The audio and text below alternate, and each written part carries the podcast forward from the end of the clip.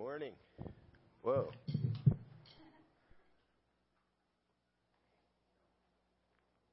I think I'm on. Oh, there I go. All right. Good morning again. Glad to see you here this morning. I'm going to continue the message series that we've called Identity. It's a, brilliant title because it's about identity. um, we, we can have an accurate picture of our identity or a skewed version of our identity in Christ.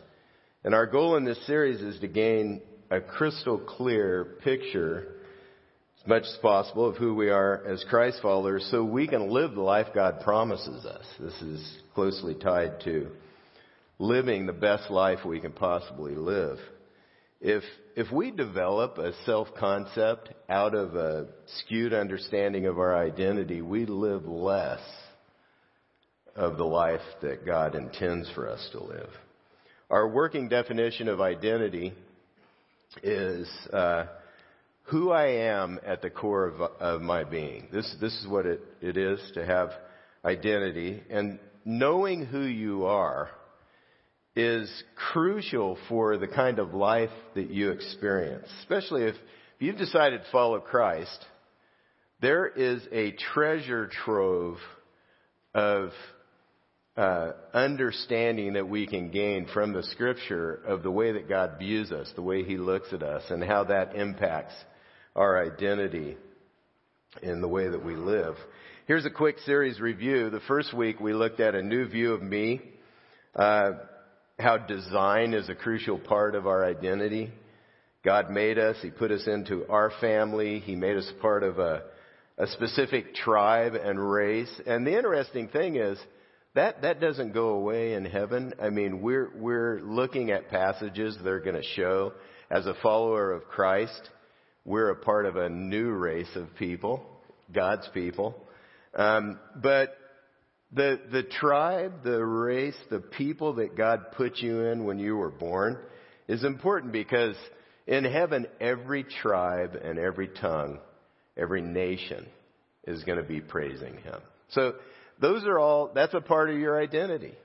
He put us here, He, he plops us into a region of the world that impacts the way we see ourselves. None of this is an accident. This is all part of what makes us who we are. However, when you decide to follow Christ, He gives you a new prime identity and you must grow into that. You must grow to understand this new identity and keep it in focus as you live your life. That's what we're trying to accomplish in, in this series. So week two, that was week one. Week two, the never fading inheritance. Last week we looked at how God has made the impossible possible. We can be born again. And we're born into a spiritual family and promised an inheritance in eternity. So we're born into a family and we're heirs of royalty then. And we're promised an inheritance in eternity that strengthens us in our trials today if we learn to live by faith, if we learn to apply our faith in God to the trials we're dealing with. if you missed any of these messages, you'd like to hear them, you can find them online at churchvalley.com or uh, you could subscribe to our podcast. It's different places. The passage that we're digging into today, it's aimed at putting the truth that we've looked at these first two weeks into practice. The, the verse we're going to start with today, 113, says, it starts with the word therefore. Now I was taught whenever you're reading or studying the Bible, when the word therefore is in the passage, you need to look to figure out what it's there for. That's brilliant, isn't it? But the idea is here's the pattern in scripture. There will be a section of truth that gives perspective that we need to hold on to, followed by here's what we do because of this truth that puts life into perspective. So this is, this is the pattern. So we're at this place in 1 Peter 1 where he's starting to say, so this is what this means. Because of who you are as a Christ follower, this is what you do. Because of who we are, a Christ follower lives differently and loves deeply. That's, that's the crux of what we're going to look at today. If, if you aren't yet a Christ follower, today's message, I hope, will help you identify some changes that Jesus would make in you if you did decide to follow, some things he would do. So let's dig in. First of all, a Christ follower's identity leads them to live differently. In the Bible, a Christ followers said to need to our goal, our call, really, our call at the core of our being is to be holy. And that's that's the word that's used to describe living differently most often. To be holy. I had a friend a uh, long time ago and he would meet someone that he thought was weird, or he would be talking about somebody he thought was weird, and he would say, they're a little different. And I, I noticed after a while he would always say, you know, they're a little different. And, you know, I, I kind of got what he meant. But at one point I said, you know, bro, all of us are a little different. because I was coming to the realization, hey, I'm weird, okay? I'm a little weird, bro. Um, what you find in today's passage is that we're called to be holy. That doesn't mean weird. But we're all called to be different in the same way. And we're going to look at that. This is to be a mark, an indicator, evidence of a follower of Christ is that we're aiming to be holy. Let's see what it says in 1 Peter 1 13 through 16. Therefore, preparing your minds for action and being sober minded, set your hope fully on the grace that will be brought to you at the revelation of Jesus Christ. As obedient Christians, do not be conformed to the passions of your former ignorance, but as he who called you is holy, you also be holy in all your conduct. Since it is written, You shall be holy, for I am holy. I don't know if that makes any sense to you. It sounds a little otherworldly. Therefore, you shall be holy, for I am holy. There are five commands given in this passage that we must choose if we're to grow toward being holy. And you may not even want to be holy right now. That may not be something you wake up in the morning think, I, you know, I want to be holy today. It's probably not on your mind, but it's, it's a core part of who we are in Christ. And it's an important thing to move toward. And so I'm going to look at these five commands that show us how to live differently. The first one is prepare your minds for action. If we want to live differently, we have to prepare our minds for a fight to control what we think about. Our minds have a pull, they have a pull like gravity toward negative and destructive thoughts, harmful thoughts. They tend to show up in words and actions. But we've got this pull in our minds like gravity that pulls us downward. And a sign of spiritual maturity, a sign that we're growing toward holiness to be more like God, is that we learn to take control of our mind and focus on the truth. Often a thought will attack me, you faker. I don't know if you ever had that. You faker. You say you're a Christian and you're, you're a pastor. And, and you think like that? You say things like that?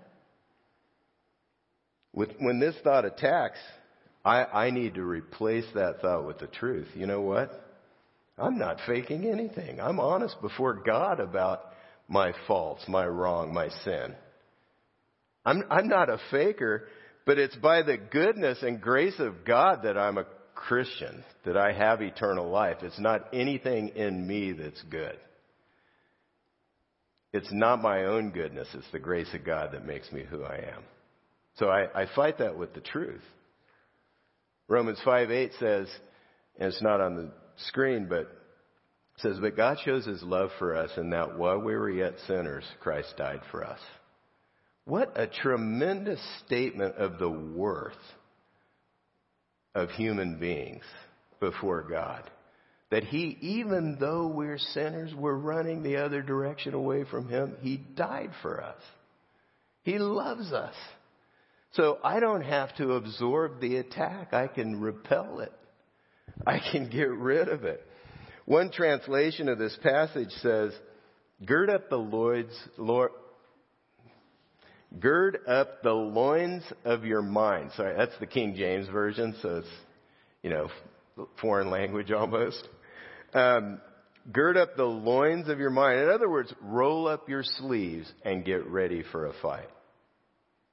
Because we're going to have to ask God to lead us and help us control our mind and prepare our minds for action. That's the idea here. Second command in order to live differently is to be sober minded. The opposite of a sober mind is a drunken mind. When someone's drunk, they're not in control of it and their thinking is impaired. For all of us, there are certain thoughts that begin to make us a little tipsy if we dwell on them. Worry and fear, envy, comparison, jealousy, anger, malice, greed, discontent. These kinds of thoughts, they can overtake us and lead us to impaired thinking. And we begin to lose sight of who we are in Christ and what God wants for us. For example, um, envy leads to discontent, a complaint against our Maker. And if we're not care- careful, we can get into e- envy over all kinds of stuff. Like I've, I struggled early on with, um, I, I struggle with it at times, I'm sure, but um, earlier on, when I was younger, I particularly struggled with seeing a person, their ability, their talents, their gifts, and, you know, just being a little frustrated with who I am. Just, I don't quite measure up to them. You know, their intellectual ability or whatever it is. You know what? Victory comes when, when you're thinking like that. Victory comes by accepting who God made me to be and learning to serve others according to my gifts, how He's wired me. Romans 12:3 says, "For by the grace given to me, I bid everyone among you not to think of himself more highly than he ought to think, but to think with sober judgment, each according to the measure of faith God has assigned them." That goes both ways. We don't want to think too high, but we don't also want to think too low. We want to, we want to appreciate if I learn to appreciate the way God has wired me and gifted me and given me abilities in this life, I'm gonna, I'm gonna do better than if I'm just constantly frustrated about that. So this is, this is all a part of design. God's made me who I am. And I can appreciate that. The third command in this passage is to set your hope on God's grace.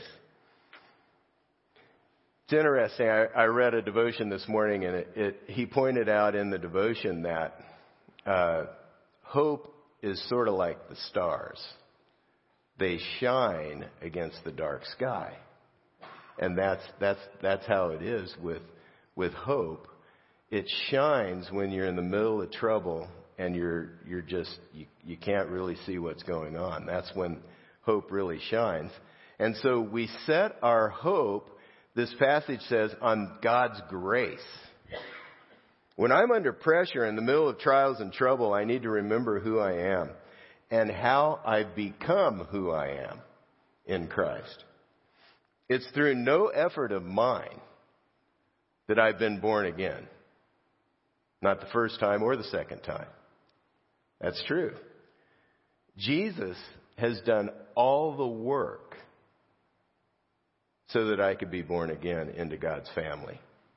So I could be forgiven and have the eternal life that He promised. If I try to change to live differently through my own effort, epic fail.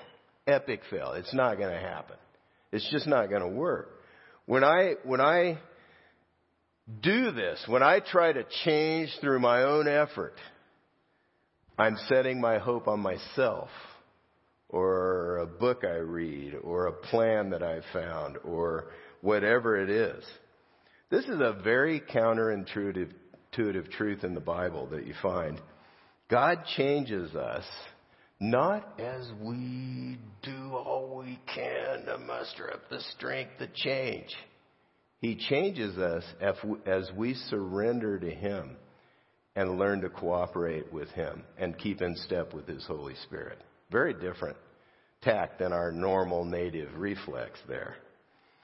The fourth command is to live differently is to, to not conform. Do not conform, it says. Specifically, we should not conform to the ways of our former ignorance. In other words, expect to be different. Expect to be different than we were. Expect to be different than the people around us. Before we were born again into God's family, we had to depend on our own resources for the strength to prosper and to say no to de- destructive patterns. But, but now we can soak up the truth about our identity and learn to live in line with it. We're elect exiles. The first week we looked at that. It's a two word sermon in that phrase. We're elect exiles. X Files. That's TV show. Sorry. Um, okay, sorry. I'm just I'm trying to reel my mind in as we speak. Just stay on stay on track. We're elect exiles. In other words, we're chosen by God and we're temporary residents in a foreign land. So we understand that as we handle life and things. We're we're we're not here the trouble we're not here forever. The trouble won't last forever. I won't have this opportunity forever to make this kind of difference in the lives of the people around me. I'm, I'm only here for, for a short amount of time. As a son or daughter of the living God, we want to please Him and represent His name well. Final command is to be holy. Holiness isn't a word that we use much today. Uh, a holy Joe, I've never wanted to be a holy Joe. I don't know about you, but uh, holy Joe is holier than thou, looks down on people, and uh, puts, puts them down in his mind and in his words.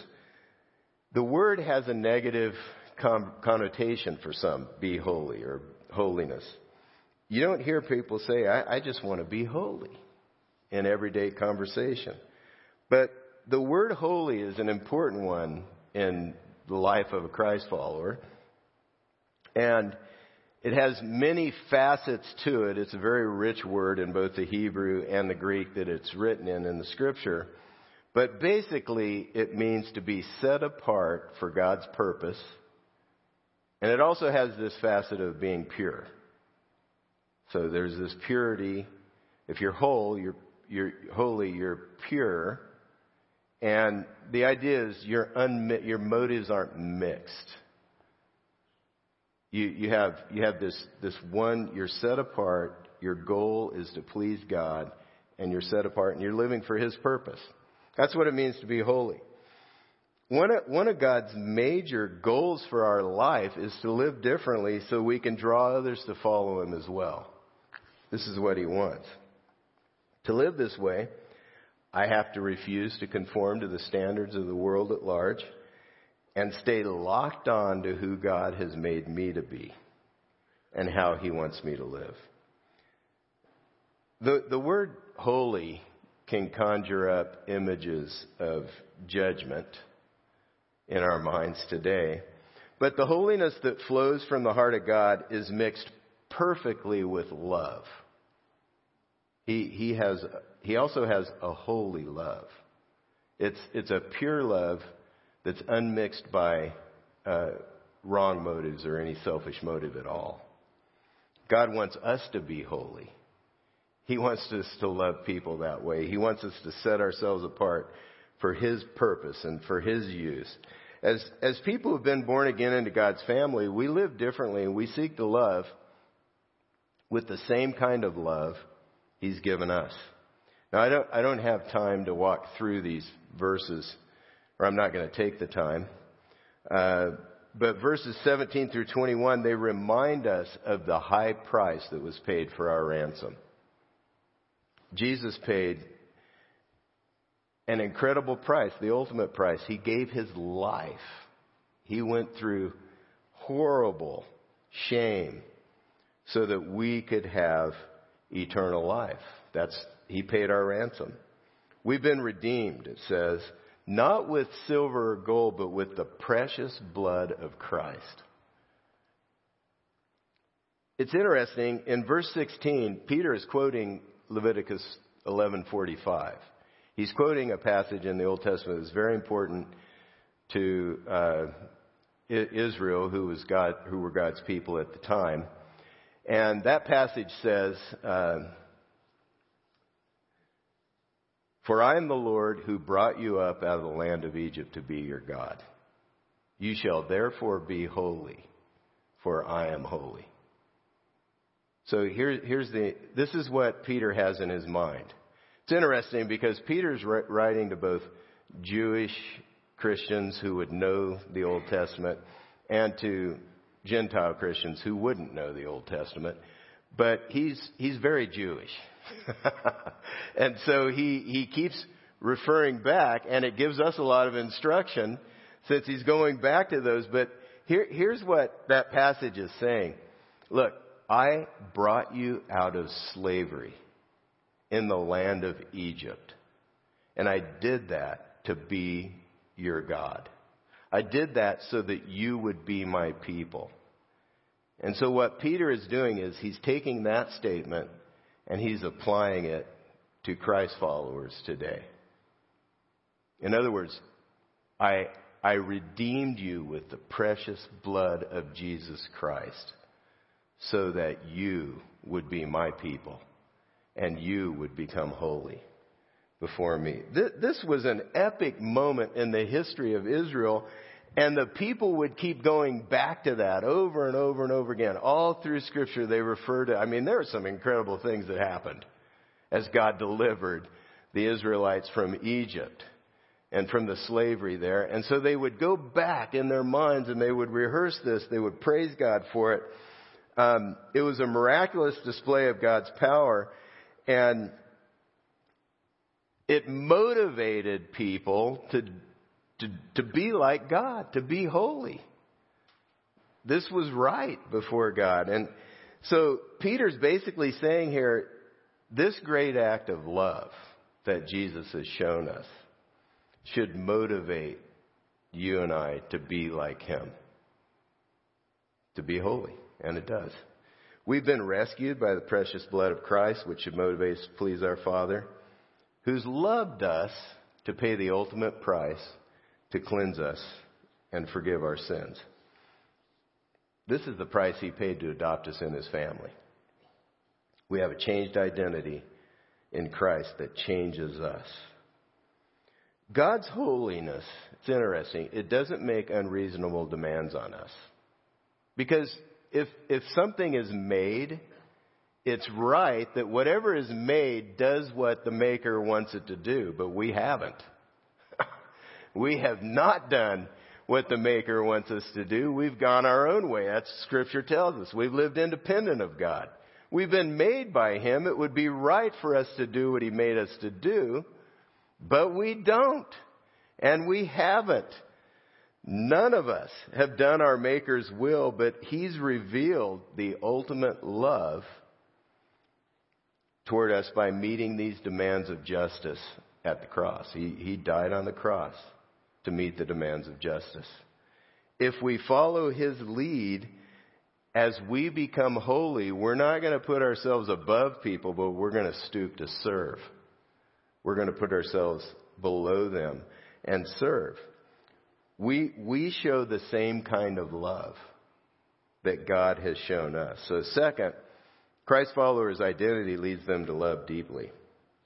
Check out 1 Peter 1 22. Having purified your souls by your obedience to the truth for a sincere brotherly love, love one another earnestly from the heart, from a pure heart. Since you have been born again, not of perishable seed, but of imperishable, through the living and abiding Word of God. So in these verses, Peter shows us how to love deep, deeply. First of all, invest time with one another. There are certain aspects of love here. There are two words for love that are instructive for us. Show us how to love deeply.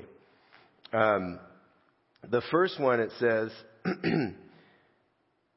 We've been purified for obedience to the truth, for a sincere brotherly love.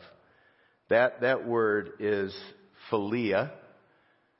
Same, same word Philadelphia comes from, the city of brotherly love. And it's, it's a brotherly affection, sort of a familial type of love. Once you've been born again into God's family, there, there's an affection for other brothers and sisters in Christ. We're in, we're in the family together. And alternate, uh, an alternate spelling for the word love is T-I-M-E. Time. That's how you show love to people. Peter reminds us that we need to take time for one another, to be involved in community of people. Uh, this is what G, uh, Peter experienced with Christ. He spent three years basically spending all kinds of time with him. And that, that he, Jesus often showed his, his love and kindness for him. And there grew a bond. It's important for us to spend enough time with people in the church community so we can develop this this familial affection. And it's there, God gives it to us. He, he, it says He purified us to be obedient and to show this kind of sincere love for our brothers. It's there. But, um, we have to, sometimes we get off track and we have to keep choosing it. God uses friendships in the church community to strengthen us and to spur us on to love others and do good. I'm, I'm always challenged by the examples around me. Some time back, I noticed that a friend I really respect, every time we were in a room full of people, he wouldn't go to the most important people in the room, but he'd, he'd go to the people who didn't seem to be, uh, have anybody to talk to, people who weren't necessarily noticed. And I, that really challenged me. I'm like, I, I like to talk to the the fun people, the important people, the whoever, you know, the life of the party. But I, I started I started following his example. That that's a great example to me. If I don't invest time to get to know others in the church community, I miss out on the help God gives me to change through it, to be different, to love differently. The second way we're told to love that's philia. That's philia love, brotherly love. The second way is agape love. It's a deeper sacrificial love. And that means we should sacrifice and stretch for one another. Um, says we should love one another deeply. That word love in that phrase is agape. You go out of your way and you pay a price to show this kind of love. And we love this way because God loved us this way. We're born again because of this love, because Jesus was willing to sacrifice and go to the cross for us. If, and if I think someone's unlovable, if I just get put out with them and irritated and just done, frustrated, and I think they're unlovable, I need to remember how much I've offended God. I, have completely offended God. It, it's right for me to obey God, but I haven't. I've offended Him. And I've taken His love and forgiveness for granted by this attitude. I've been ransomed with the precious blood of Christ. He paid a high price for me. And that shows my worth and strengthens my identity in Him. Who, who are we to withhold love and kindness to people when God so generously poured out his love on us. a major way we're called to be holy or set apart for God's purpose is to show others a different kind of love. We're to live differently, but we're also to love deeply and show a different kind of love. Agape love does what's best for others regardless of feelings. We may not feel like it, but we do what's best. It doesn't always mean it's what they want, but it's what's best. How would this radically change your family life, your workplace, or your friendships if everybody, regardless of how they feel, they, they looked to the interests of the other persons around and they did what's best? What if you began to set the pace in this kind of love? That would be different. That's living differently. And this is the holiness that God's called us to live out. The passage says to love deeply. The word deeply literally means earnestly, or in other words, just to give everything you've got in this love. It involves sacrifice and a stretch. Athletes stretch to reach the goal. Here's a couple images from the Winter Olympics. Here's a ski jumper. Um, that's a stretch right there, trying to get everything they can out of that jump. Here's one of my favorite sports, curling. You got. I like. I must like that because I think I could pull that off. You know, I'm not sure. I'm sure the rock's heavier than it looks, but you know, there's a stretch. Try to get it out there. That's what it goes. There's a stretch. They're giving maximum effort to reach the goal. That's the idea here in this passage. God's given his Christ, given Christ followers a command to stretch and sacrifice for one another. We're to extend ourselves to serve and care for one another here in church life and beyond. To, to love like this, I must make it a priority to serve people around me. I, I need I need to go out of my way to help, to pray, to check back. This takes extra effort. We're, we're moving right now. And, you know, several people came over to help us start packing yesterday. I really appreciate that. That's, that's a sacrifice. You give up your time to come over and pack and, and help us in the midst of, you know, all that's going on. That's, that's love. That's love in a practical way. Love means time, money, listening, serving, helping move. and I'm not pitching that, you know, I'm not really trying to recruit. Um, a third way to love deeply is to love without strings attached. Peter's saying this is how you'll be different. You don't only love when it's convenient to buy stock in other people so they'll do what you want when you need them to. You don't love people just because they guilt you into it. My my own reaction when I feel like somebody's trying to guilt me into doing something is to have nothing to do with whatever it is they want me to do. I, I but at that point, then I have to ask God, okay, God, is this right? If it's right, I need to do it, whether they're guilting me or not. Jesus paid a high price for me. He gave his life so that I could have life, so I could have eternal life. And when I'm guilted by others, I can go back and ask God to show me how to do what's right. And if it's not, if it's not from the heart, if I'm doing it for some other reason than I generally comes from my heart, that's not, that's cheap. That's a cheap love. We get ourselves into trouble that way. And our relationships become plastic. Need to be real. When you choose to be holy, your life will not have the same cadence. It will change. To do this, I have to keep fighting my pride. Can't ever stop fighting my pride people will matter over things. I will put them above myself. My schedule is going to get complicated by the needs of others. As I sacrifice and stretch for them, this is the idea earnestly, deeply, from the heart, I love the people around me. Even when I have no idea how it's going to work out, I do this. I stretch. I live differently and I love deeply because all of what God has done for me to love and because He is holy Himself.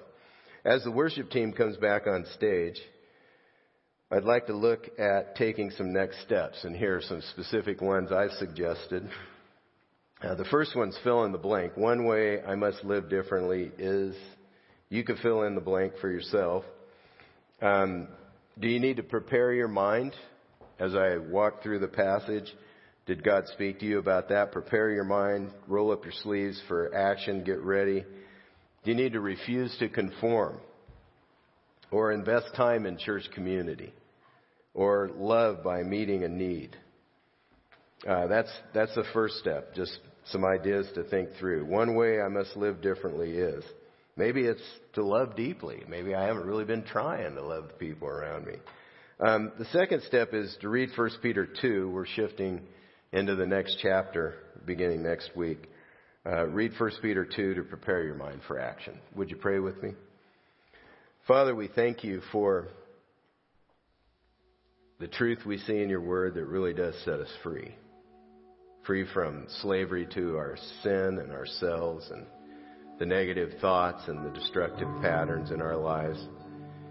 Father, we we ask for your power. I come to you and I ask that you'd strengthen us, take the steps you've laid on our heart today to take. In the name of Jesus Christ. Amen.